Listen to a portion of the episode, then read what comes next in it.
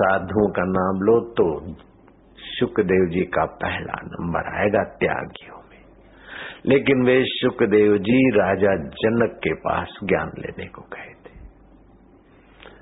जनक को पता चला कि व्यास भगवान के पुत्र ब्रह्मवेता कारक पुरुष अठारह शास्त्र पुराण, महाभारत और विश्व का प्रथम आर्ष ग्रंथ रचियता भगवान वेदव्यास का पुत्र ज्ञान लेने को आया है। इसका मतलब कि उनके पुत्र को अपने पिता के प्रति उतनी श्रद्धा और सूझ, श्रद्धा नहीं है पिता के वचनों में।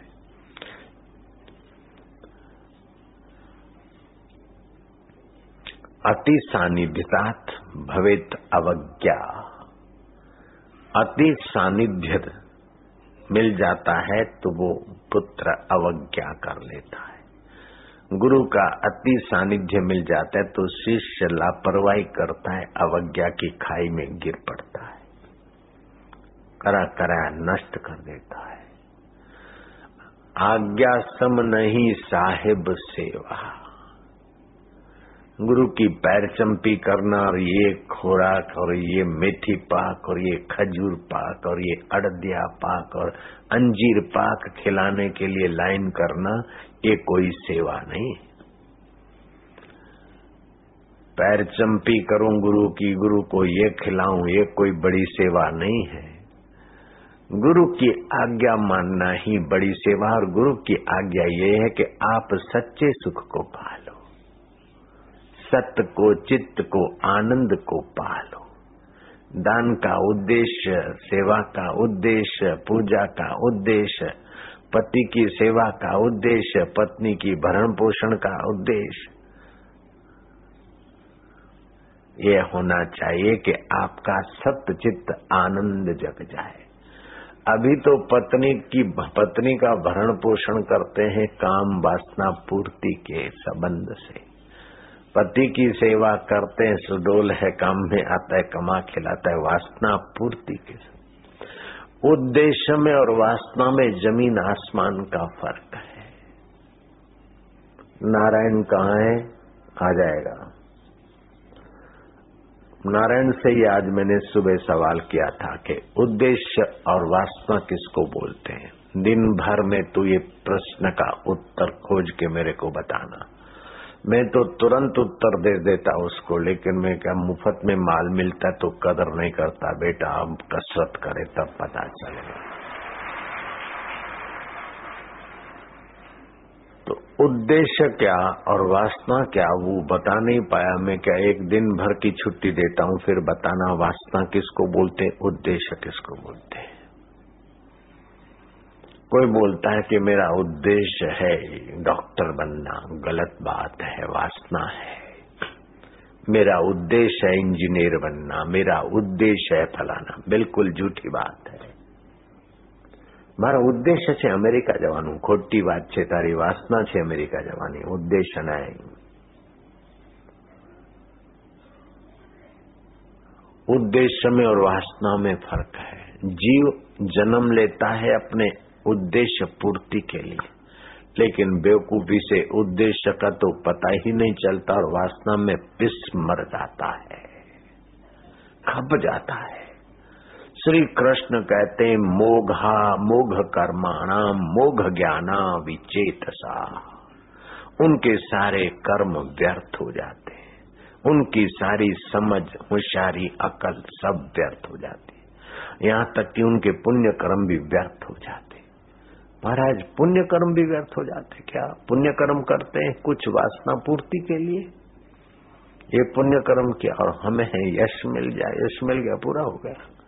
ये पुण्य कर्म किया वो पुण्य कर्म किया वो ये पुण्य कर्म किया हमको स्वर्ग मिल जाए। स्वर्ग मिल गया, स्वर्ग का सुख भोगा, फिर गिरे।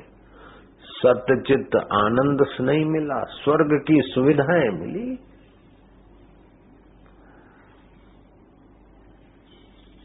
मेरा उद्देश्य है कि मैं पीएम बन जाऊँ। ठीक है, बन गए, लेकिन ये उद्देश्य नहीं है वासना। है मेरा उद्देश्य है कि मैं बड़ा संत, प्रसिद्ध संत बन जाऊँ। ये उस उद्देश्य नहीं है, वासना है। मेरा उद्देश्य होना चाहिए, उद्देश्य उसे कहते हैं। ये जो पाग बुद्धव शरणम गच्छामी। हम बुद्धि की शरण, बोध की शरण, ज्ञान की शरण जाते हैं। ज्ञान की उत्पत्ति नहीं होती है, ध्यान रखना, और ज्ञान का विनाश नहीं होता। जो नित्य शुद्ध सत्य चित्त और आनंद, ज्ञान स्वरूप परमात्मा है, उसकी उत्पत्ति नहीं होती। ज्ञान की उत्पत्ति हुई, इसको देखने वाला कोई अज्ञान होता है क्या? ज्ञान को देखेगा किससे? अज्ञान से देखेगा? ज्ञान की उत्पत्ति कौन देखेगा? ज्ञान की उत्पत्ति नहीं, ज्ञान अनादि है। करोड़ दो करोड़, पाँच हज़ार करोड़, लाख हज़ार करोड़ से ज्ञान शुरू हुआ। नहीं, अनादि है। अच्छा ज्ञान का अंत कहाँ हुआ? कि ज्ञान का अंत भी नहीं होता। तो ज्ञान का अंत देखने के लिए अज्ञान चाहिए? नहीं, ज्ञान का अंत ज्ञान से दिखेगा तो ज्ञान रहा न तो ज्ञान का आदि नहीं है, ज्ञान का अंत नहीं। वह मूल ज्ञान है सत्य। जिसका आदि नहीं, अंत नहीं, वो है सत्य। जो सत्य है वही है चेतन। ज्ञान जड़ नहीं होता। और जो चेतन है वही आनंद स्वरूप है। जड़ को आनंद नहीं आता। जीभ से रसगुल्ले की मुलाकात हुई, लेकिन मन की चेतना उसमें नहीं जुड़ी तो रसगुल्ले का स्वाद नहीं आएगा। मित्र आकर बैठ गया हितेशी अरे बापूजी आ गए और हमारी खटिया के पास कुर्सी लगा के बैठे। लेकिन दर्शन का आनंद नहीं आएगा, ज्ञान के द्वारा ही आनंद आएगा। दूसरा आदमी है बापूजी जहाज़ में है लेकिन उसको बापूजी का पता नहीं अथवा बापूजी में श्रद्धा नहीं तो उसको ज्ञान, आनंद नहीं आएगा। ऐसे बापूजी का बापूजी जो ज्ञान स्वरूप परमात्मा पहले करोड़ों वर्ष पहले तुम्हारे साथ था, अब भी है, बाद में रहेगा, लेकिन उसका आपको पता नहीं है।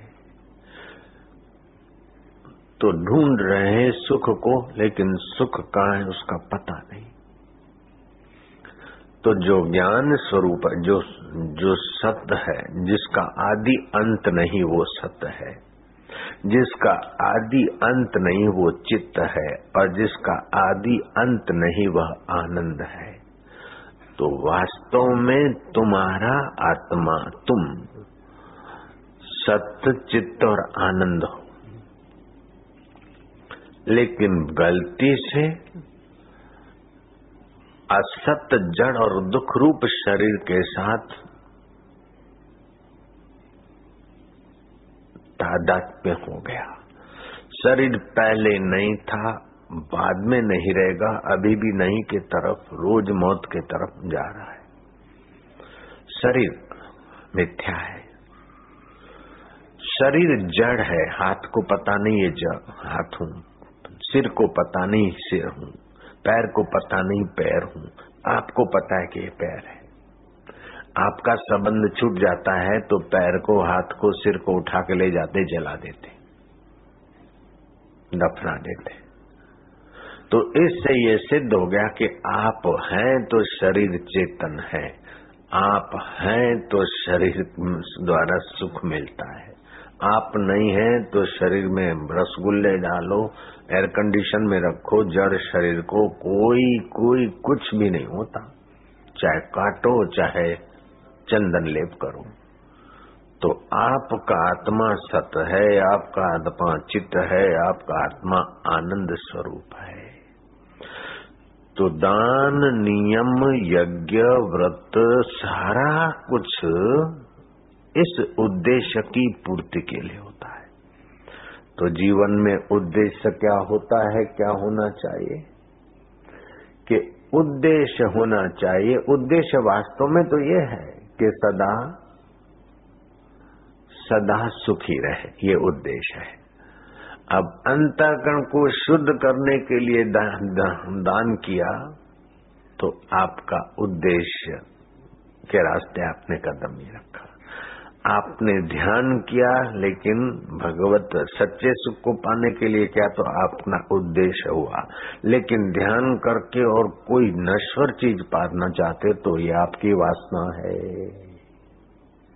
अर्थात सदा रहने वाले सुख को पाने के लिए जो भी कर्म है, वो उद्देश्य में गिने जाएँगे।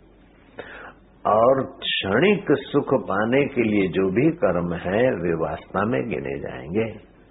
नारायण को मैंने सवाल पूछा था, वो जवाब देते देते उसको कई सप्ताह लगते। फिर भी पूरा दे पाता कि नहीं दे पाता, भगवान जाने। अब तैयार माल आपको मिल गया। आपसे अगर मैं पूछता कि वासना और उद्देश्य में क्या फ़र्क है तो आप भी ऐसा ही करते। ये तो मैंने तैयार माल सुना दिया, इसलिए आप सुनकर निकाल दोगे। इसका इसका रहस्य जानने के लिए महापुरुषों ने वर्षों की समाधियाँ की होगी। आपको मुफ़्त में मिल रहा है, तालियाँ बजा दी चलती है बस। लो, अभी भी वही कर रहे हैं? अभी कोई ताली बजाने का तो अवसर नहीं था। बजा दी ताली। किस लिए क्या काम कर रही वो भी पता नहीं, इतनी बुद्धि मारी गई। इतना अक्ल बैल मार गया कि तालियाँ किस लिए बजा रहे हैं? बज गई, कोई पता नहीं। इसको बोलते निष्प्रयोजन प्रवृत्ति, जिसके अकल में दिवाला होता है, वो निष्प्रयोजन प्रवृत्ति करता है। जिसके अंदर में वासना होती है, वो वासना मूलक प्रवृत्ति करता है।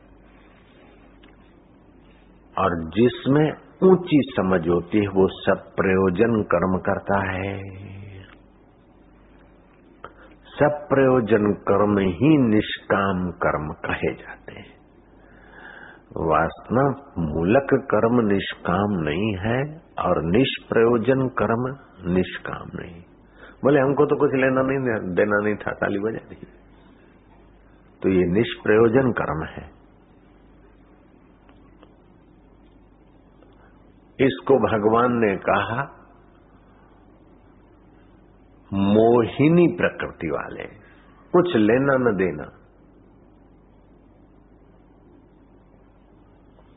कर्म करना, ये मोहिनी प्रकृति है। वासना पूर्ति के लिए दूसरे को दुख दे के भी अपना काम पूरा करना, ये राक्षसी प्रकृति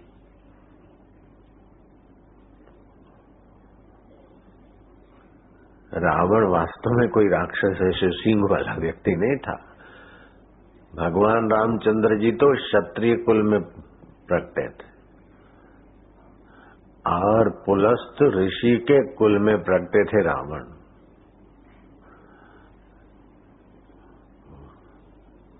देखा जाए तो ऊंचाई थी।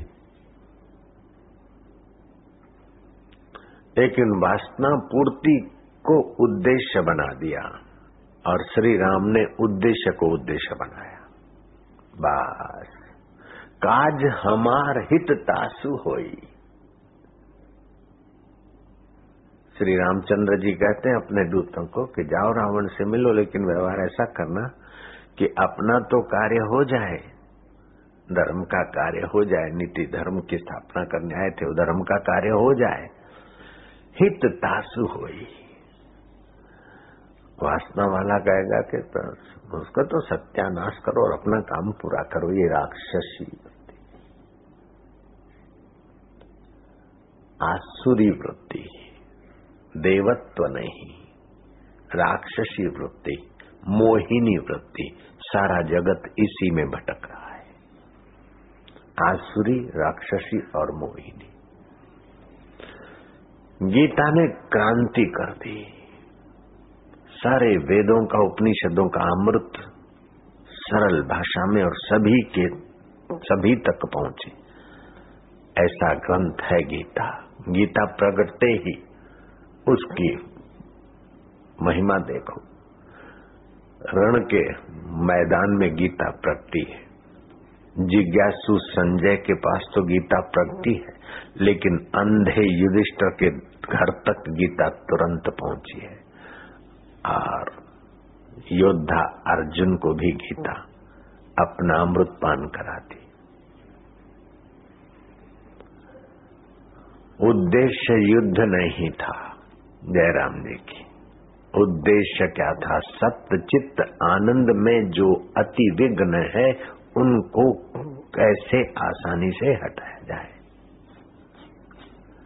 क्योंकि वासना वालों के हाथ में राज्य सत्ता है। अति वासना वाले हैं दुर्योधन, चाहे शाकुनी कपट फपट करके अपना वासना पूर्ति के लिए लगे। और अर्जुन का उद्देश्य क्या है? अर्जुन वासना से प्रेरित होकर करना चाहता था क्या? युद्ध नहीं। वो कहता है कि सारे ये योद्धे मेरे लिए प्राण त्यागने को तैयार है। दुर्योधन ये बोलता है, अर्थात मेरी इच्छा पूरी हो, मुझे राज्य मिले ये वासना है। अर्जुन कहता कि जिनके लिए मैं राज्य चाहता हूँ, वही मेरे सामने कुटुंबी हैं तो मैं राज्य पाकर क्या करूँगा? मैं साधु हो जाता हूँ। तो अर्जुन के जीवन में उद्देश्य दिख रहा है। और दुर्योधन के जीवन में वासना है। गुरु जी रावण में और राम जी में क्या फ़र्क है बेटा? केवल चिंतन शैली का ही अंतर है। वो रावण का चिंतन वासना पूर्ति के तरफ़ का है और राम जी का चिंतन उद्देश्य पूर्ति का है। बस। कंस का चिंतन वासना पूर्ति परक होता है और कृष्ण का चिंतन उद्देश्य पूर्ति। कृष्ण बंसी बजा रहे हैं तो इन अनपढ़ ग्वाल गोपियों को सत्य का, चित्त का और आनंद का रस मिले। और कृष्ण माँ के हाथ से ओखली में बंधे जा रहे हैं तो माँ को भी आनंद मिले। और मिट्टी खाई और माँ पूछती और नहीं बोली। बाल लीला करके माँ को आनंद मिले। और फिर मुख दिखाकर त्रिलोकी के दर्शन कराए तो माँ को आनंद मिले और ज्ञान मिले। श्री कृष्ण की हर चेष्टा सत्य चित्त आनंद में रहना और सत्य चित्त आनंद के तरफ़ सभी को उठाना। राम जी का उद्देश्य सत्य चित्त आनंद में रहना और सबको उधर उठाना। रावण और कंस का उद्देश्य नहीं है, वासना है कि अपन मौज में रहना, ऐसे कायदे बनाना। अपने सुविधा में रहना, ऐसे कायदे बनाना। सब अपने अधीन रहे, ऐसा जीवन जीना। तो भाई, सब तो तू कौन है, ये तो तेरे को पता ही नहीं है। मैं लंकापति रावण। तो हाथ रावण है कि सिर रावण है, पैर रावण है, कौन रावण है? ये तो थोपा हुआ नाम है तेरा। नाम का नाम होगा, शरीर को आराम मिलेगा, वो शरीर जिसको आराम मिलेगा, वो तो जल जाएगा, जिसका नाम होगा, वो तो रखा हुआ है। तेरा, तेरे को तो पता नहीं, तेरे ज्ञान का। अपना पता नहीं, शास्त्रीय ज्ञान नहीं, गुरु के, गुरुमुख ज्ञान नहीं। ऐसा एक दो व्यक्ति नहीं है करोड़ों करोड़ों लोग इसी में बेचारे घिसीटे जा रहे हैं। एक भूला, दूजा भूला भूला सब संसार। विण भूलिया के गोरखा, जिसको गुरु का आधार। गुरु कान फूके को अथवा माला घुमा दी, दक्षिणा ले ली, पीठ ठोक दी छूमंतर कर दिया। वो गुरु अपनी जगह के यहाँ गुरु के लिए फिर एक जानकारी का शब्द रखना पड़ता है, सतगुरु। जिसने सत्यचित्त आनंद का अनुभव किया है, उद्देश्य पूर्ति की है और उद्देश्य पूर्ति कराने में सक्षम है, उसको सदगुरु बोलते हैं। गुरु तो बहुत होते हैं। शिव जी कहते पार्वती को जलानाम सागरो राजा यथा भवती पार्वती गुरु नाम तत्व सर्वेशम राजायम परमो गुरु। जो परम तत्व का, परम उद्देश्य का ज्ञान दे वाचक गुरु होते हैं अक्षर ज्ञान सिखाने वाले, बोधक होते, सूचक होते, कारण आख्या गुरु होते हैं, निषिद्ध गुरु होते। तांत्रिकों को शिव जी ने निषिद्ध गुरु कहा है। वे इधर के चुटकले तो करते हैं, लेकिन बाद में वासना के चक्कर में, वासना पूर्ति पूर्ति में न जाने कितने हज़ारों वर्ष नरकों में भटकते रहते हैं। उनको निषिद्ध गुरु कहा है, तांत्रिक को। गुरु गीता में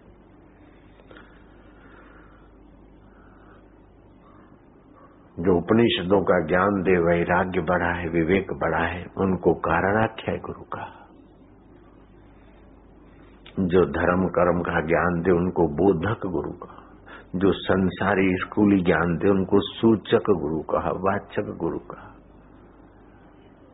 लेकिन सतगुरु वह सत्य पद में पहुँचा दे। जिसकी उत्पत्ति नहीं है, जिसका नाश नहीं है, वो आत्मा का अनुभव कराने किया हुआ है और कराने की क्षमता का धनी। उससे कहते, कबीर जी, सतगुरु मेरा सुरमा, करे शब्द की चोट, मारे गोला प्रेम का, हरे भरम की कोट। ये भरम है कि मेरे को ये मिल जाए तो सुखी हो जाऊँ, ये मिल जाए तो सुखी हो जाऊँ, ये मिल जाए तो सुखी हो जाऊँ। तो जिनको वो मिला है, कुंवारा सोचता है, शादी हो जाए तो सुखी हो जाऊँ तो जिनकी शादी वो सुखी हो गए क्या? संतान नहीं है, वो बोलता है, बेटा आ जाए तो सुखी हो जाऊँ तो बेटा होने से सुख ही हो जाएगा तो बेटे वाले सब सुखी हो गए क्या? अरे, बेटे बेटे, तंग करते ऐसे तो अकेले थे तो सुखी तो जो अकेले रहे हुए सुखी हो गए क्या? ये पत्नी है कि मुसीबत है, बस तलाक दे दूँ तो सुखी हो जाऊँ। जिन्होंने तलाक दे दिया, वे सुखी हो गए क्या? और हुए तो कितनी देर हुए? उद्देश्य है सदा सुखी होने का। सुखी हो भी गए तो थोड़ी देर हुए और वो सुखा भास है। पूरा सुख नहीं है। पूरा सुख एक बार आ जाए तो फिर कभी जाता नहीं। सच्चिदानंद का सुख एक बार पता चल जाए तो फिर मिट नहीं सकता। ये तो सिर पे बोझा लिए जा रहे हैं। सिर थका तो रख दिया कंधे पे। हाश, जरा सुख हो गया। कंधा थका तो दूसरे कंधे पे। हाश, सुख मिल गया। फिर बेचा, फेंक दिया, बेचा, पैसे मिले, हाश। अब सीधा सामान लाए, फिर भोजन बना, खाया, अब हाश। हाश नहीं, वो जो खाया है, उसको छोड़ने के लिए फिर लोटा लेके जाना पड़ेगा। और लोटा लेके गए तो क्या हो गया? हाश, फ्री हो गया। हाश सो हाश का एहसास होता है सुबह सुखाभास होता है। लेकिन फिर वो खाली कोठा भरने के लिए फिर लकड़ी करने गए। हाश हाश का एहसास हुआ। एक आदमी आया महाराज के पास, गुरु महाराज, में बड़ा दुखी हूँ, बहुत तकलीफ़ है। क्या तकलीफ़ है? बोले, जूता काटता है, जूता लिया है, चमड़े का काटता है। गुरु जी ने कहा, जूता उठा के फेंक दो। बोले, ये नहीं छूटेगा, ये मेरे मेरे जीवन का साथी है। पत्नी की मेरी नहीं बनती, बेटे भी उसके पक्ष में है। ऑफ़िस में जाता हूँ तो साहब भी टोकता है। जब ये जूता पहनता हूँ तो इसके काटने से सारी कटान भूल जाता हूँ। एक अकेला साथी रह जाता है। बाकी के सारे दुख भुलाने के लिए मेरा जूता ही तो मेरा सहायक है। ऐसे लोग दुख भुलाने के लिए, टेंशन मिटाने के लिए, कभी चाय पी ली, कभी कॉफ़ी पी ली, कभी कुछ पी लिया, कभी पान मसाला खा लिया, कभी पिक्चर देख लिया, बस वही जूते ही है और क्या है? छोटे दुख भूलने के लिए ज्ञान तंतुओं को थोड़ा बेहोशी का दे दिया खुटों ने। जैसे शराब एक बेहोशी है, ऐसे ही थोड़े लोग, कुछ ऐसा काम किया और लोगों ने ताली बजाई मज़ा आ गया, बहुत अच्छा हुआ। एक बेहोशी की थोड़ी टेबलेट है और क्या है? बीमार होते हैं तो पेन किलर देते हैं डॉक्टर लोग। पेन किलर से ये नाम ऐसे बदमाशी के रखे हैं कि जनता बेचारी नीचे ही जाए, पता भी न चले। दर्द को मारने वाला, वास्तव में दर्द को मारने वाली गोली नहीं है। दर्द की खबर देने वाले तुम्हारे सेल्स को, तुम्हारे ज्ञान तंतुओं को मारने वाली है। तुम्हारी सूझबूझ की नाड़ियों को बेहोश करने वाली गोलियाँ हैं। पीड़ा तो है, लेकिन तुम्हारे ज्ञान तंतुओं को खबर ना पड़े। सीधी भाषा में कहें कि तुमको बेवकूफ़ बनाने की गोली है। दर्द तो है, लेकिन पता नहीं है। तो फिर ये धीरे धीरे वे अंग नासुर हो जाते हैं और वो पेन किलरों से फिर साइड इफ़ेक्ट, लीवर को, किडनी को, पाचन तंत्र को जो जो अंग्रेज़ी दवाएँ बढ़ती गई त्यों त्यों रोग, ऑपरेशन, बीमारियाँ बढ़ती गई, लोग नीचे होते चले गए। बीमारियाँ क्यों होती है? कि वात पित्त और कफ। ये सम है तो शरीर स्वस्थ विषमता है तो थोड़ी बीमारी हुई।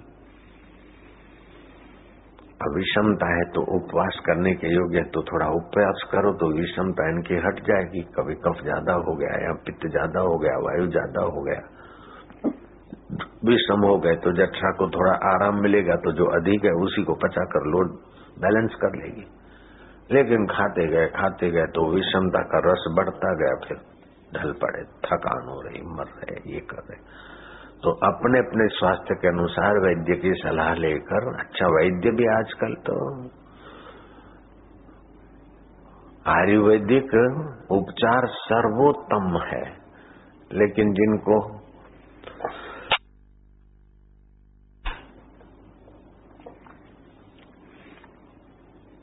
सत्ता होते हुए प्रचार अपने ढंग का करते हैं। अंग्रेज़ी सत्ता में एलोपैथी का प्रचार हो गया खूब, और प्रचार में वो माहिर है। तो सभी अच्छे अच्छे दिमाग वाले लोग एलोपैथी पढ़ने लगे तो दिमाग वाले अच्छे अच्छे लोग एलोपैथी पढ़ने लगे। तो जो क्रीम क्रीम दिमाग था, वो एलोपैथी में लग गया। अब जो हंस की बराबरी नहीं है बाकी लबू ढबू है, वो चलो आयुर्वेदिक में भर्ती हो जाओ तो जो लबू ढबू थे उनको तो सबको जिस स्कूल में कोई विद्यार्थी नहीं तो जो भी आए, भर्ती हो जा। और जहाँ लाइन लगती है वहाँ तो चेक करके भर्ती किया जाता है। अब धर्म में भी ऐसा हो गया। पहले तो ऐसी बातें तो खास चुने हुए लोगों को सुनाई जाती। अभी तो चालू कथा में उठे, बैठे, आए, उनके लिए भी आ जा भाई, क्योंकि अब ग्राहकी करूँ युग ऐसा आया। कॉलेज में 500 व्यक्ति की व्यवस्था हो और फार्म आए, डेढ़ सौ के, उसमें से आप किन को छाटोगे? भर्ती हो जाओ डेढ़ सौ के डेढ़ सौ। और फार्म आ गए पाँच हज़ार तो आप सिलेक्टेड पर्सन को लोगे, सीधी बात है। तो आयुर्वेदिक में तो जो आए, हो गए भर्ती। कितने भी मार्क से पढ़ बेटा आयुर्वेदिक। फिर उसको बेचारे को अपनी मति गति इतनी नहीं, उतना वो आयुर्वेदिक को समझने में इतनी दिलचस्पी नहीं।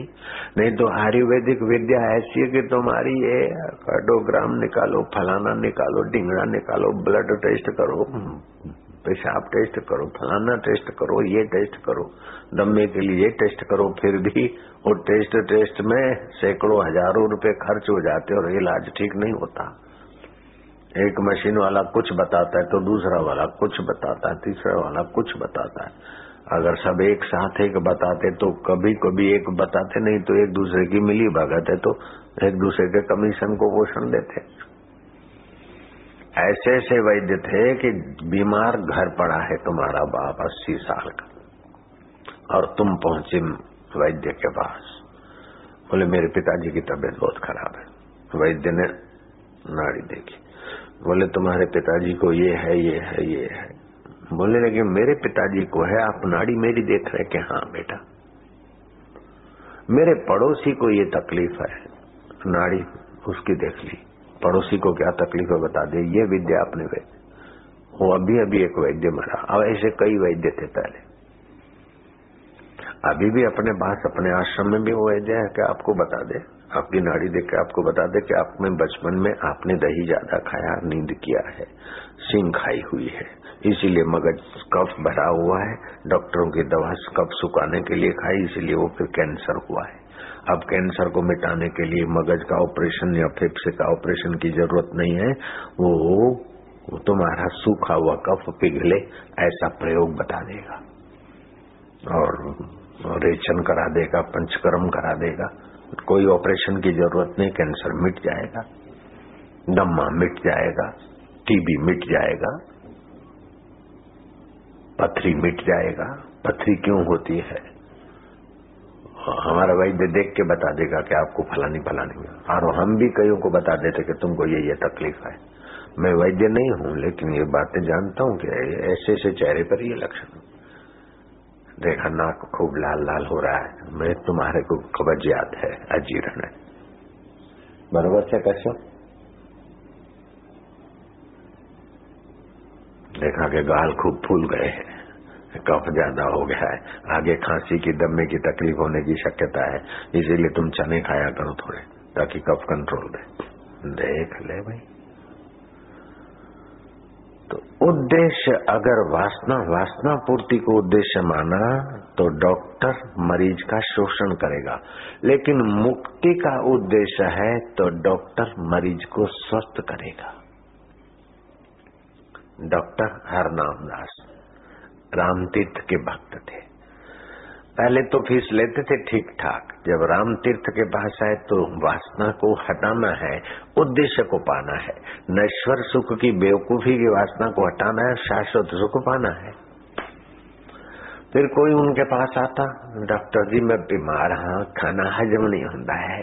रात को नींद नहीं आती है, ख्याल घूमते हैं। इतने दर्द है, उठे। अरे, कोई बात नहीं। ऐसा जितना तुम मानते उतना नहीं है। इतनी कोई तकलीफ़ नहीं है। ले जाओ। बुढ़ी बुढ़ी दे दी। और क्या करना? सवेरे सवेरे थोड़ा पानी पी लेना और भोजन के ऊपर पानी मत पीना। और भूखे पेट जो पानी पीता है ना, वो पतला डुबला कमज़ोर होता है। और भोजन करके जो पानी पी लेता है, वो पेट ही बढ़ जाता है। क्योंकि सात धातु नहीं बढ़ते। तुम जरा कैसे कैसे खाना? ये ले लो चिट्ठी। ऐसे खाना, ऐसे करना ऐसे करना और ठीक हो जाओगे। वैसे तो ठीक हो तुमको खाली व्यायाम में ज़्यादा।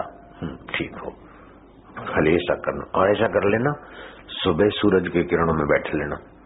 सूरज के किरणों के लगे लंबा सांस लिया और छुड्डा फिर लिया दूसरे से छुड्डा पाचन तंत्र ठीक हो जाएगा और कई बीमारियों के कण नष्ट हो जाएँगे।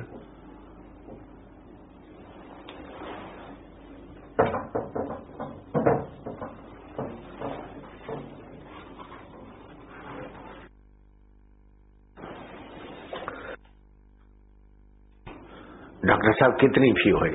और बोले, फ़ी भी क्या, दो पैसे दे दो। बस, खाली दो पैसे। हाँ बोले, ज़रूरत नहीं है। दो पैसे की दवा लगी, दो पैसे दे दो बस। और दे तो ठीक है, नहीं देते तो कोई बात नहीं। तुम चंगे हो जाओ, बस, ठीक है। आनंद में हो जाओ। और डॉक्टर हरनाम दास, नहीं तो संत हरनाम दास हो गए क्यों?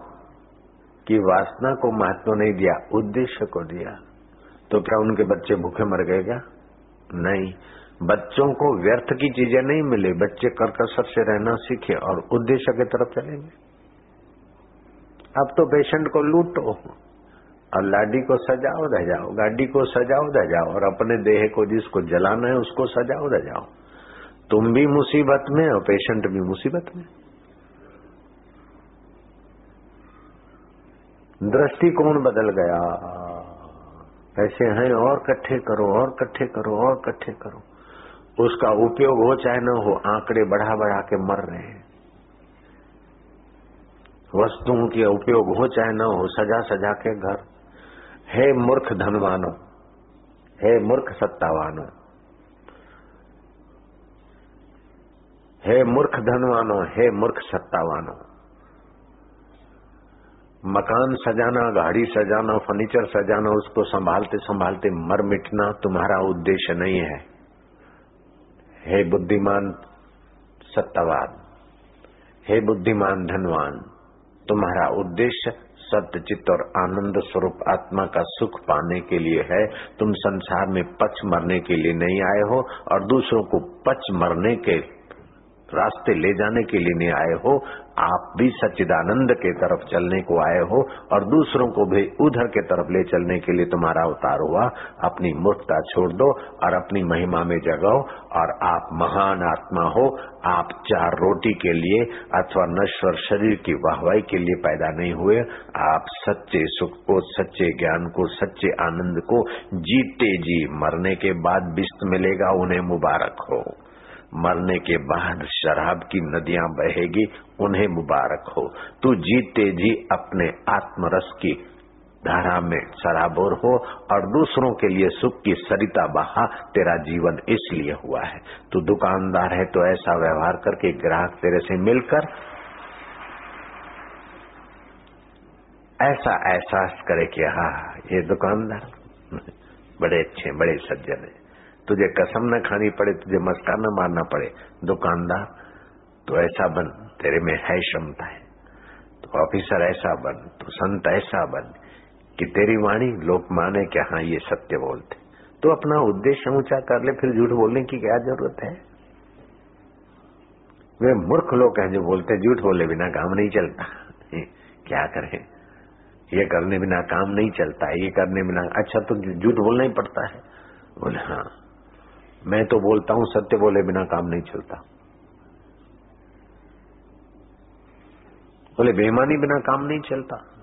मैं तो ये कहता हूँ कि ईमानदारी बिना काम नहीं चलता। बेईमान नेता भी अपना सेक्रेटरी ईमानदार चाहता है। बेईमान सेठ भी अपना मुनीम ईमानदार चाहता है। बेईमान पति भी अपनी पत्नी ईमानदार चाहता है कि पत्नी मेरे से बेईमानी ना करे। जयराम जी की। ईमानदार तो ईमानदार को चाहते, लेकिन बेईमान लोग भी ईमानदार को चाहते हैं। सच्चे तो सच्चे को चाहते, लेकिन झूठे लोग भी सच्चे का आदर करते गांधी जी ने सत्य निष्ठा का आश्रय लिया। विजेता हो गए कि नहीं? ठोको ताली बस हो गया काम एक जगह पर सभा हुई थी। गधों ने मीटिंग ली कि अपन बाहर ढोडो के थक गए, कुछ मीटिंग करें। पेड़ पे बंदर थे। उन्होंने कहा कि हम लोग भी यहाँ से वहाँ भटकते रहते। दोनों की मीटिंगें चालू हुई। कल्पित कहानी है। गधे भोंके। है कौन है कौन है कौन है कौन? तो बंदरों ने उसकी प्रशंसा कर दी। अहो ध्वनि अहो ध्वनि अहो ध्वनि, क्या ध्वनि है? यादव ने कहा, भाई, तुम प्रशंसा करते तो हम खाली क्यों बैठे? अहो रूपम अहो रूपम अहो रूपम अहो रूपम। श्रोता ने वक्ताओं की सराह कर श्रोता वक्ता ने श्रोताओं को खुशामद कर दी। श्रोता ने वक्ताओं की ताली पीट दी। गधों और बंदरों की मीटिंग हो गई। उद्देश्य का पता ही नहीं चला। अहो रूपम अहो रूपम अहो ध्वनि अहो ध्वनि अहो ध्वनि है कौन है कौन क्या सुंदर प्रवचन है। बोले, आए, क्या आपका सुंदर रूप है? आप कितने धर्मात्मा, आप कितने सज्जन, आप कितने ये हो, हमने तुम्हारी सराहना कर दी। तुमने ठोकरी थाली के बापू कितने बढ़िया है, बस, हो गया। नहीं, इससे काम नहीं चलेगा, ये बेहोशी का रास्ता है। एक दूसरे की खुशामद कर दी, इससे काम नहीं चलेगा। एक दूसरे को पुचकार दिया, इससे काम नहीं चलेगा। लेकिन एक दूसरे के अंदर जो छुपा है, उसके उद्देश्य से एक दूसरे का ज्ञान बढ़े। एक दूसरे का संयम बढ़े, एक दूसरे की सूझबूझ बढ़े और एक दूसरे का भेद मिट जाए। एक दूसरा दिखता है, लेकिन दोनों में एक है। हे राम राम, तुझ में राम, मुझमें राम।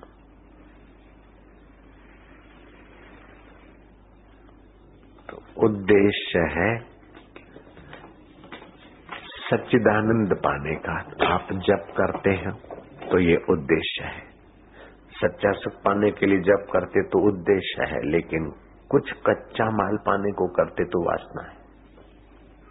बड़ को फेरा फिरते कि मेरी भगवान में प्रीति हो। तो ये निष्काम कर्म है।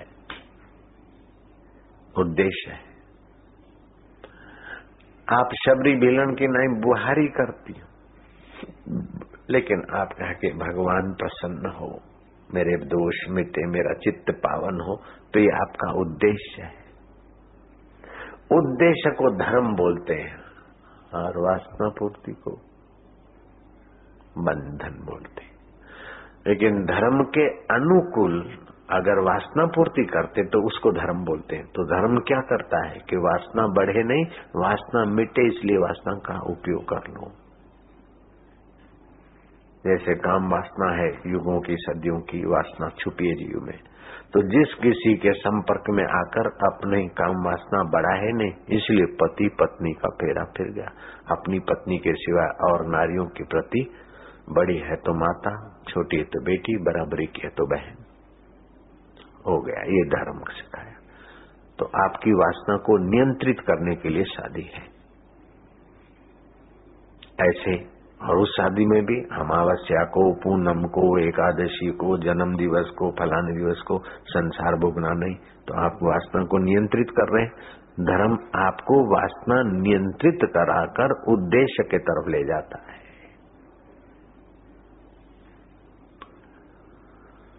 तो जो वासना को नियंत्रित करे,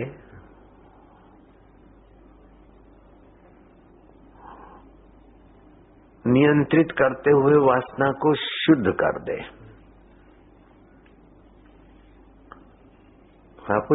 नियंत्रित और शुद्ध में क्या? हाँ मर्यादित वासना और फिर मर्यादित वासना को शुद्धि दे, उसका नाम सतगुरु। कि भाई तू ये चाहता है, ये चाहता है, इसलिए तू भगवान को चाहने।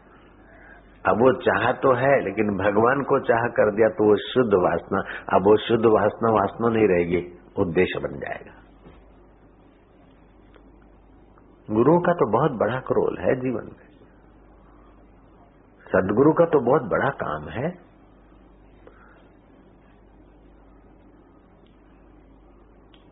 बड़ को क्यों लगाया? कि ये नहीं, होता ये नहीं था। तो किसी की शराबी की, कबाबी की, या किसी झगड़े हो गए तो दूसरा एक पार्टी को न लाए, तीसरा ये झगड़ा हो गया बापू जी हो गया। अब एक एक व्यक्ति का कैसे? अच्छा बड़ को फेरे फिरो भगवान जी, फलाने ये हो। तो क्या हुआ कि कैसे भी करके धर्म के तरफ़ चले, ताकि इनके जीवन में उद्देश्य की पूर्ति हो जाए।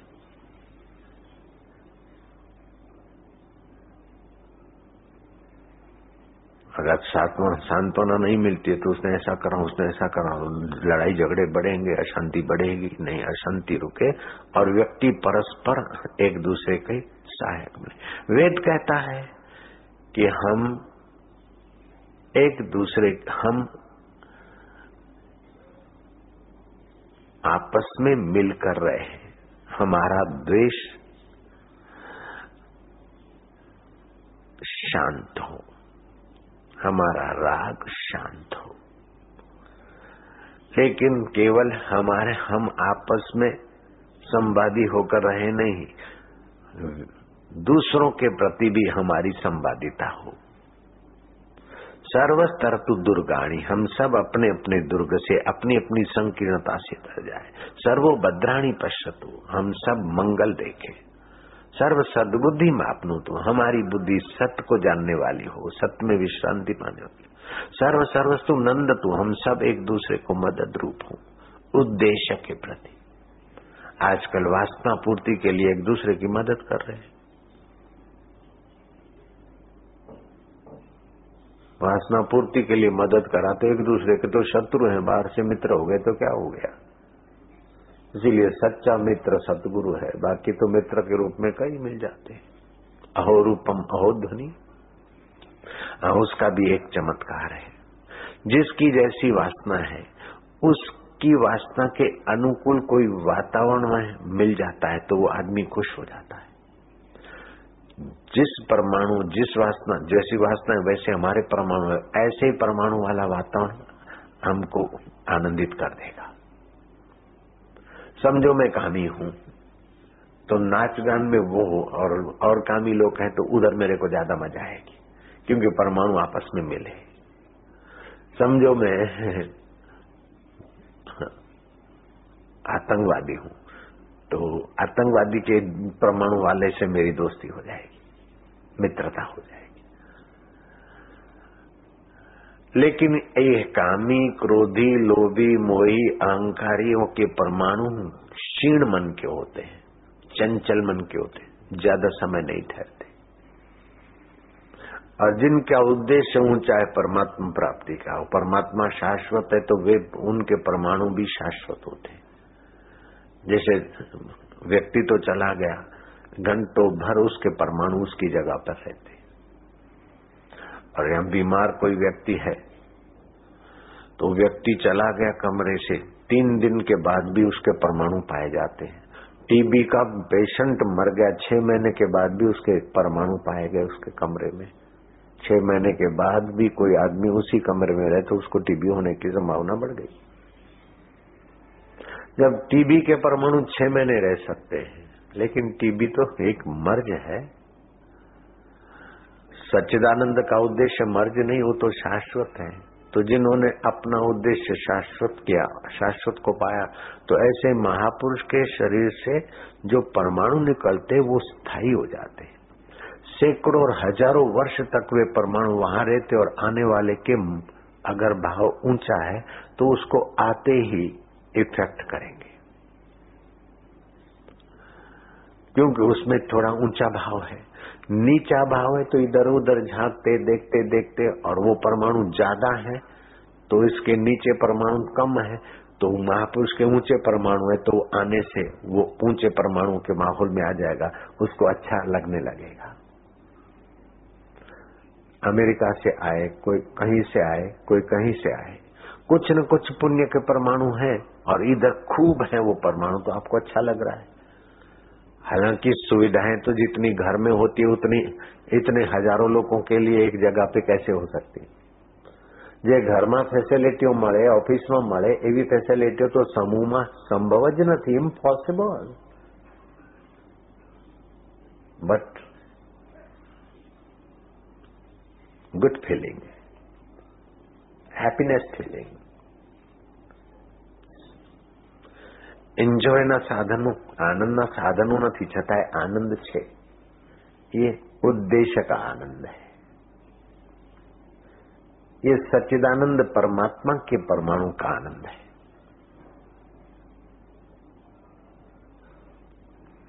जैसे क्लब में नाच गान वाले के प्रियो को उधर मज़ा आएगा, इधर ले आओगे तो इतना मज़ा नहीं आएगा।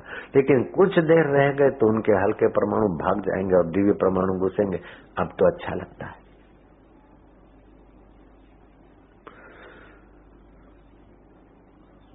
तुकाराम महाराज की यश देखकर शिवोबा का कासर जलता था।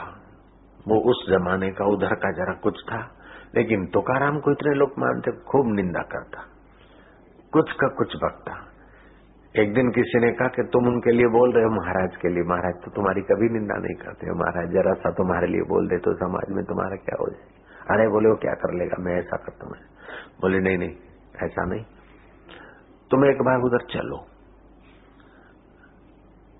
उनकी कथा कीर्तन मत मानो। लेकिन उन्हें चलो तो सही। और वो कुछ ऐसा बोले तो फिर उनका थोड़ा विरोध करने का भी तुमको मसाला मिल जाएगा। ऐसा करके कोई पकड़ के ले आया उसको। बड़ा मुश्किल से आया और विरोधी था। ईर्षा से, जलसी से जल रहा था। तुकाराम महाराज के पास बड़ी मुश्किल से उसको समझदार व्यक्ति लाए। एक दिन समझदार कैसी भी पकड़ के लाए। दूसरे दिन वो व्यक्ति कहता है कि, वहाँ नहीं चलते का उन्होंने कहा, बोले, आपके गुरु जी तुकाराम महाराज के पास। बोले, तुम तो नहीं आ रहे थे। बोले, नहीं चलते दूसरे दिन आया, तीसरे दिन आया। उसके नीच परमाणु बदल गया और वो उनका शिष्य हो गया। लेकिन उसकी पत्नी बड़ी लुच्ची थी। अरे, क्या अब तो ये मेरे को तो इतना प्यार करता था, अब तो बस विठल करता है। मेरे पति को कैसा कर दिया महाराज ने? महाराज को मैं ठीक करूँगी। शिवबा कासर को कहा, पत्नी ने कि तुम्हारे जो गुरु महाराज है, अपने यहाँ आए, घर पावन करें रात को कीर्तन सत्संग करें, सुबह नहाए, धोए, भोजन कराएँ उनको। विस्तार से कथा नहीं कहता हूँ, कैसे भी करके महाराज को राज़ी कर दिया। सुबह सुबह सर्दी के दिन थे, उस चुड़ैल ने क्या करा? कामिनी थी खूब, जो बहुत सेक्सी होते हैं, उनको चुड़ैल कहते शास्त्रीय भाषा में। जो बहुत कामी होते हैं, वो मर जाने के बाद चुड़ैल बनते तो वो ऐसी थी कि मेरा पति विठल का भक्त बन गया, मेरे सामने देखता नहीं। अब पति की वासना मिट्टी और उद्देश्य हो गया जयराम जी की। वासना की जगह पर संत ने धर्म का प्रसाद देकर उसका वासना हटाकर उद्देश्य के तरफ़ उसका चित लगा दिया। ये तो बहुत ऊँचा काम कर दिया महापुरुष ने, लेकिन वो नीचा जीवन जीती थी। तो पानी उखल रहा था तो हम बैठे नहाने को और पीठ पर पानी ढाल दिया, पूरा का पूरा पतीला। तो महाराज, गर्म पानी नहा लो नहा लो नहा लो नहा लो नहा लो तो किया उखलता पानी पीठ पर पड़े तो कैसा नहेगा आदमी, सोचो जरा। उस तुकाराम संत को क्या बीती होगी? तुकाराम कहते माझा विठ्ठला, हा कपटपूर्ण व्यवहार आहे. तुम्ही जाना तुमचा काम जाना मैं क्या करूँ? उखलता पानी तो तुकाराम की पीठ पे पड़ा और फोड़े उस चुड़ैल को निकले। कैसा है सच्चिदानंद का उद्देश्य बनाने में सामर्थ्य कितना है? बजाओ ताली, मना नहीं है, बजाओ। ठीक है, निकालो अपना फोर्स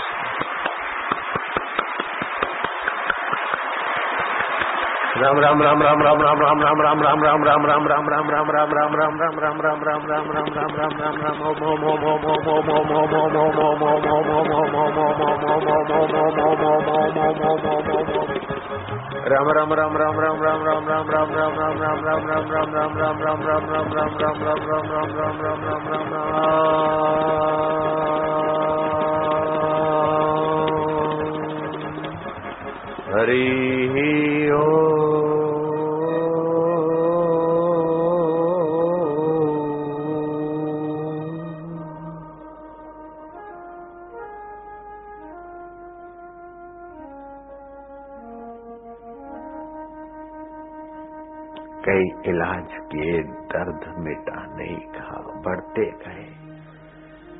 आखिर किसी ने कहा कि जिस महापुरुष की अवज्ञा करने से कुदरत का कोप हुआ है, उसी महापुरुष की कृपा पाने का ये तरीका है।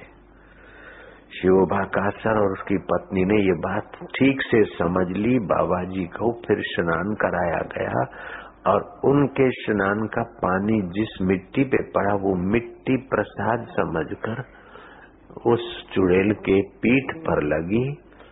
और वो महाराज के दिव्य परमाणुओं ने उसके नष्ट, दुष्ट परमाणुओं को भगा दिया और बाई पश्चाताप की आग से अपने पाप जलाकर महाराज तुकाराम की भक्त बन गई। तो टकराव हल्के परमाणु और दिव्य परमाणु में होता है विजय दिव्य परमाणु की ही होती है। प्रहलाद के दिव्य परमाणु थे हिरणा कश्यप के वासना परमाणु थे। प्रहलाद का उद्देश्य था और वह हिरणा कश्यप की वासना थी। उसके पास सत्ता था, हिरण हिरणा कश्यप संपदा और सत्ता के ऊँचे पर था और ये उद्देश्य के साथ में था। आपस में टकराए, पिता, पुत्र। वासना का ढेला टूट गया और उद्देश्य की चट्टान पहलाज की विजय हुई, नरसी अवतार हो गया। तो वासनाएँ वैसे तो अपने आप में बकरी छाप होती है। वासनाओं में ज़्यादा टक्कर सहने की ताकत नहीं होती। जितना ज़्यादा वासना वाला आदमी, उतना उसका भरोसा कम। कब बिगड़ जाए, कब लड़ जाए, कब झगड़ जाए। और पार्लियामेंट को उड़ाने आए, वो खुद ही आपस में एक दूसरे को उड़ाने लग गए थे। वासना वाले थे। अरे, पार्लियामेंट जो बच गई है, कोई किसी के अक्ल उशारी से नहीं बची, भारत के महापुरुषों के शुभ संकल्प भारत की रक्षा के हैं। इसलिए हो रहा है सब।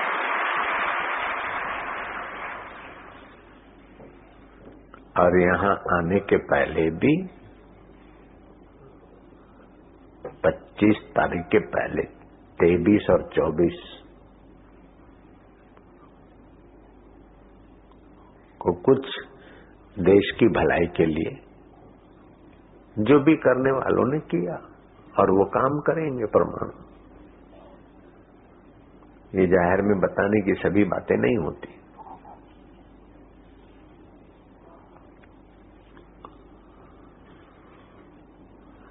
आपका सेल्यूलर हाँ सेटेलाइट तक अपने परमाणु भेज देता है रिंग में, में करा देता है तो उससे भी चेतन आत्मा का तो बहुत जोरदार होता है। तो जिनका उद्देश्य ऊँचा है, उनके ऊँचे परमाणु बनते इसीलिए जो भक्त घर में रहता है, निष्काम भाव वाला भक्त रहता है तो कुटुंबियों को खुश होना चाहिए, उसको रोकना टोकना नहीं चाहिए। बेटी है, पोती है, पुत्र है, पौत्र है, पिता है, कुटुंबी कोई भी है, पिक्चर में नहीं जाता और ध्यान भजन करता है तो उसको सहयोग दो। इससे उसका तो भला होगा, कुटुंबियों को सात्विक परमाणु मिलेंगे, देश के लिए भी सात्विक वातावरण होगा तो जहाँ सुमति, वहाँ संपत्ति न आना जहाँ कुमति, वहाँ दुख निदाना। अब देखो अफगान में, कुमति का फल दे, धमाधम, बुद्ध की मूर्ति तोड़ी तो अब देखो टूटे जा रहे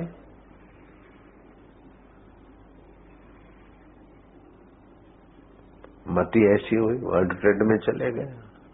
हाँ बैल मुझे मार, बैल आ गया और ठोक दिया। दिखता बाहर से, लेकिन करते सारे वो सूक्ष्म संकल्प काम करते। अभी बाहर से देखा कि तुम इतने सारे आ गए, लेकिन अंतकरण में कोई पुण्य का सूक्ष्म संकल्प था, वही तो तुमको यहाँ ले आया।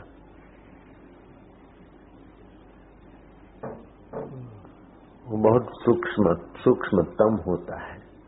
तो जिसका उद्देश्य देखो, आजकल वास्तव और उद्देश्य का पता ही नहीं, सब गड़बड़ घोटाला हो गया। मेरा उद्देश्य डॉक्टर बनने का है। अरे, ये वासना है, बुद्धू। मेरा उद्देश्य कथा मेरा उद्देश्य फलानी जगह करना, ये करना ये करना, ये सब वासना है। उद्देश्य तो ये होता है, सत्य, चित्त और आनंद को पाने में जो सीधा है, वो भी उद्देश्य है, और सहायक कर्म है, वो भी उद्देश्य है। पाना तो है भगवत सुख। अब जब कर रहे हैं तो भी समझो उद्देश्य है। दान कर रहे हैं तो भी उद्देश्य है। लेकिन दान करते हो, कुछ नश्वर पाना है तो वासना पूर्ति। लेकिन भगवान की प्रसन्नता, गुरु की प्रसन्नता तो उद्देश्य हो गया। आज्ञा में चल रहे हैं, क्योंकि पगार मिलेगा तो ये वासना है। आज्ञा में चल रहे हैं, गुरु की कृपा मिलेगी, उद्देश्य तो नौकर भी इतनी मर्यादा नहीं रखता है, जितना शिष्य रखता है। नौकर तो को रुपए मिलते दिखते हैं, और गुरु शिष्य को क्या मिलता है? दिखता नहीं है। लेकिन शिष्य को जो मिलता है सेवा से, वो नौकर को दस जन्म में भी नहीं मिल सकता है, जैसा गुरु की कृपा से शिष्य को बिना देखे का मिलता है। एडिशनल कलेक्टर थे। मैं क्या क्या एडिशनल एडिशनल कलेक्टर हो जाओ मान लिया बात बन गए कलेक्टर। फिर कमिश्नर हो गए, अब डायरेक्टर जनरल हो गए। खड़े हो जाओ डायरेक्टर जनरल, कस्टम विभाग। राम राम कर दो सबको। लेकिन उद्देश्य नहीं है डायरेक्टर जनरल, उद्देश्य है भगवत प्राप्ति। शिविर में आते रहते कई अपने साधक हैं। संचालक लोग ये अभी लाइन लगेगी तो चालू, ज़रूर पड़ेगी तो झाड़ू झाड़ू लगाना है तो लगाना है। डायरेक्टर है तो दिल्ली में है, इधर क्या है?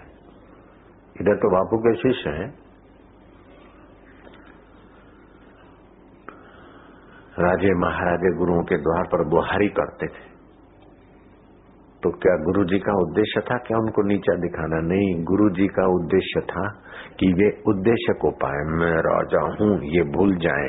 ये मैं वासना पूर्ति के लिए आगे ना बढ़े, वासना निवृत्ति के लिए भिक्षा मांगने को शिष्य को भेजते। है राजा? भगीरथ राजा थे। अब अतीतल मुनि के आश्रम में गए कि महाराज, आयुष्य नष्ट हो रही है।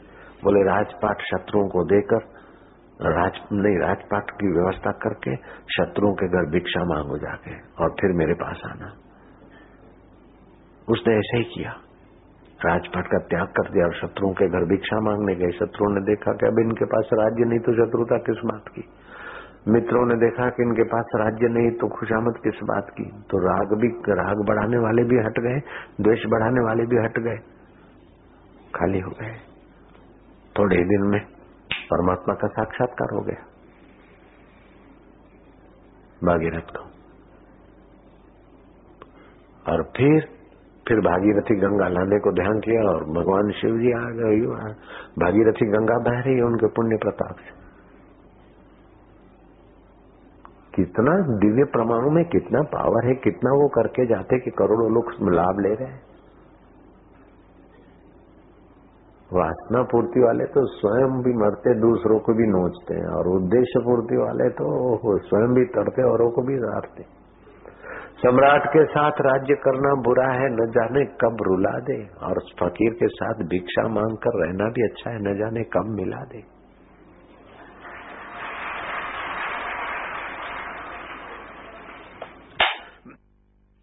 जब भी ताली बजाओगे तो मेरी डांट याद आएगी कि बापू टोकेंगे। कहीं भी बार बार तुम ताली अब नहीं बजाओगे। आज असर हो गई थोड़ी। और ये सत्संग अगर याद रखोगे तो वास्तव के गुलाम मत बनना, उद्देश्य के सम्राट बनना।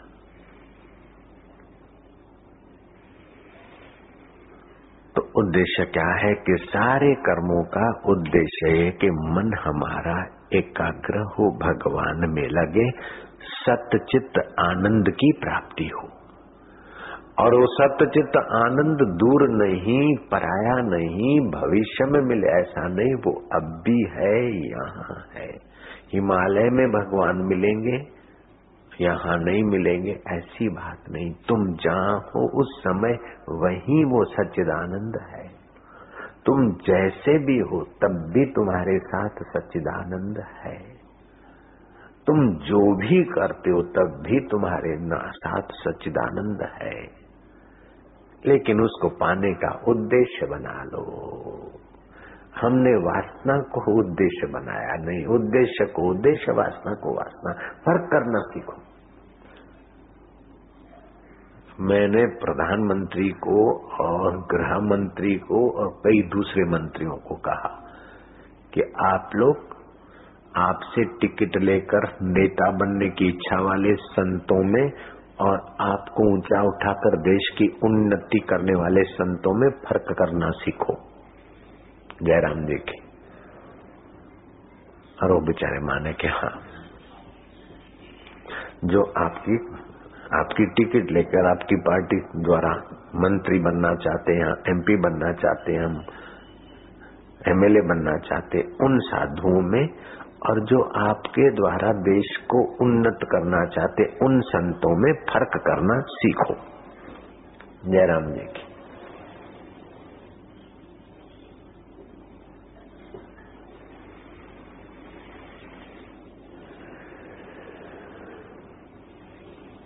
कोई अदृश्य शक्ति है जो हमारे देश की रखवाली करती है, बाकी लापरवाही तो अपने पास ऐसी है कि कोई को भी कुछ भी कर सकता है। वहाँ तक पार्लियामेंट तक आ गए ने टट्टू। इतनी सिक्योरिटी फलाना बक्सा भी तो आ गया। लेकिन दरवाज़ा बंद करते करते कोई ज़ोर से बंद करने की प्रेरणा देने वाले ने कृपा की वायर कट गई, बच गई पार्लियामेंट। बाकी दो यूँ लेके बैठे थे तो क्या किया? इतनी सिक्योरिटी जाँच के बाद भी जहाज़ तो हैजेक हो जाते हैं। तो मानना पड़ता है कि कोई रक्षक लंबे, ऊँची निगाह वाले परमेश्वर की, सर्वव्यापक सच्चिदानंद की भारत पर विशेष कृपा है, क्योंकि भारत में भक्त हैं ज़्यादा। भक्त ज़्यादा है। भगवान का एक नाम पक्षी रखा, क्योंकि वो भक्तों का पक्ष करते, पक्षपात करते। बोले, भगवान तटस्थ और पक्षपात। कि हाँ तटस्थ भी है, पक्षपाती भी है। ये कैसे? कि सूर्य नारायण तटस्थ है, सबको एक जैसा प्रकाश देते लेकिन कोई बिलोरी कांच लेकर बैठ जाए तो वहाँ पक्षपात दिखेगा। ऐसे ही भगवान तो सबके लिए एक है, लेकिन कोई भक्ति का बिलोरी कांच लेके बैठता है तो भगवान की सत्ता वहाँ ज़्यादा आ जाती। भगवान का एक नाम पशु भी है। पशु के हाँ पश्यति थी पशु। वो सबके अंतकरण में उनके अच्छे, बुरे वासनाओं को देख रहा है। और जब उनकी बुरी वासनाओं से थकते हैं तो अंदर से कहता कि देख क्या मिला। अच्छी, अच्छे कर्म करते हैं। कुछ होता है तो अंदर से प्रोत्साहित करता है कि देख तो उसका बल बढ़ा देता है, बुद्धि बढ़ा देता है, योग्यता बढ़ा देता है। फिर उद्देश्य क्या और वासना क्या, ये समझने के द्वार तक भी वो पशु भेज देता है। कि महाराज, कौन पशु? कि वो पशु भगवान। पश्यती पशु जो देख रहा है आपके कर्मों को। तो ऋषियों ने उस प्राणी का नाम पशु रखा ताकि उस परमेश्वर की याद आ जाए, वो देखने वाला। जिनको आप पशु बोलते हो, वास्तव में इनका नाम ऋषियों ने रखा, पशु। जिनको दो पांख वाले पक्षी बोलते हो, ये पक्षी ऋषियों ने नाम रखा, ताकि उस पक्षी की याद आ जाए, जो भक्तों का पक्ष लेता है। चार पैर वालों को देखकर उस पिया की याद आ जाए, सच्चिदानंद की, जो सब कर्मों को देख रहा है। चार पैर वालों को देखकर बोलोगे, ये पशु है, अर्थात ये देखने वाला है। उसकी याद आ जाए, ताकि तुम्हारे को उद्देश्य में पूर्ति, उद्देश्य की पूर्ति की जिज्ञासा हो जाए। पश्यति पशु तो पशु दिखे न तो उसकी याद आ जाए, पक्षी दिखे तो उसकी याद आ जाए। और उसकी याद समझ कर ऐसा नहीं कि आकाश पाताल में है, वो अंतरात्मा का ही नाम है। सर्वत्र है तो परमात्मा है, मेरे अंतकरण में इसलिए मैं आत्मा बोलता हूँ, और आत्मा को जाना तो परमात्मा छुपा नहीं रहेगा। पतीले के पके चावल को दो, एक को जाना तो पूरा पतीला जान लोगे। ऐसे अपने आत्मा को जान लिया तो दूसरा आत्मा परमात्मा जानने में दूसरा तो है ही नहीं, दूसरे तो खाली आकृति है। एक गढ़े का आकाश समझ में आ गया तो सभी गढ़ों के आकाश को देखने थोड़े जाना पड़ता है। सारे गढ़े घटाकाश है। सरोवर की एक तरंग का पानी का आचमन कर लिया तो सारा सरोवर पीने की ज़रूरत थोड़ी पड़ती है, पूरे सारा सरोवर का पता चल जाता है। सूर्य की एक किरण देख ली तो सारे सूर्य की खबर आ गई। ये तो इतना खजाना है, इतना सरल है, इतना सबसे सरल में सरल है परमात्मा को पाना। सबसे सरल में सरल काम है ईश्वर को पाना। हे बापू जी सबसे सरल में सरल है क्या? फूल को पाने के लिए भी हाथ लंबा करना पड़ता है।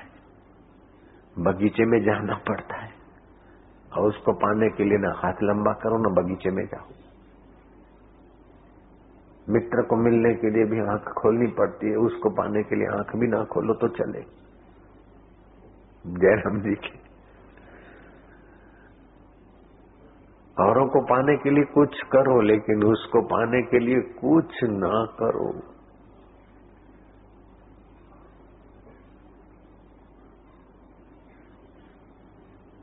अब क्या कर रहा हूँ? कुछ नहीं। तुम बोलोगे ध्यान कर रहे ध्यान करने वाला यूँ होता है साधक। और यो।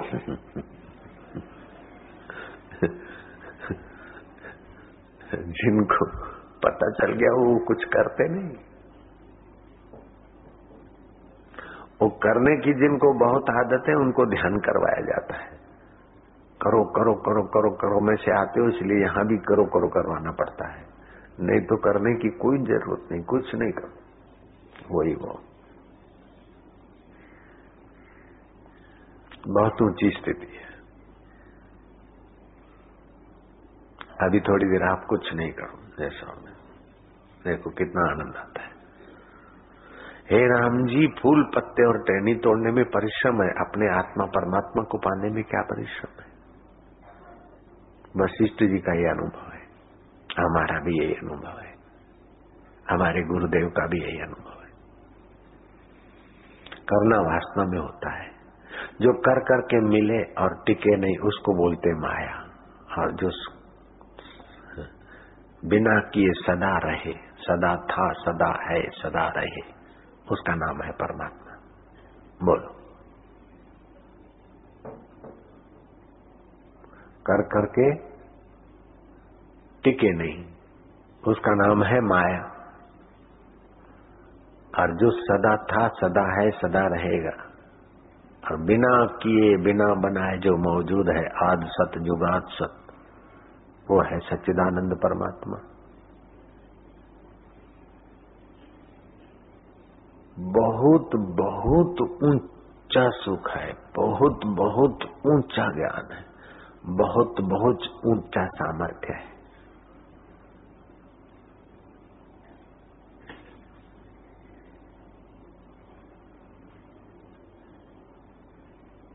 राजा का तो अपने राज्य में, राजा की चलती इतनी नहीं चलती, आजकल के राजाओं की भी। लेकिन महाराज की तो अपने राज्य, पराये राज्य, स्वर्ग में जहाँ तहां चलती, राजा को तो अपनी पार्टी वाले भी पूरा नहीं मानते, वो भी देखो तो रूठ जाते। लेकिन महाराज को तो अपनी पार्टी वाले, अपनी जाति वाले, दूसरी पार्टी वाले, दूसरी जाति वाले भी मानते। मनुष्य भी मानते, दैत्य भी मानते महाराज को। नारद जी महाराज थे, देवता लोग भी उनको मानते थे, दैत्य भी मानते। ऐसे आत्मरामी महाराज को कई जाति वाले, कई संप्रदाय वाले मानते। क्योंकि जिनका उद्देश्य सच्चिदानंद है तो सभी के गहराई में सच्चिदानंद तो है ही है। बुरे से बुरा आदमी है। और आप, आपका दोस्त है आप आपका दोस्त है और उसने बुरे से बुरा काम किया। अब क्या करें? आपको अपना लगता है इसलिए आप उसको मदद कर रहे हैं।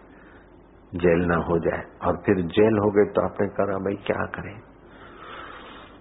बुरे का फल तो बुरा ही आता है। मैंने तो कोशिश की बुरे का फल बुरा आता है।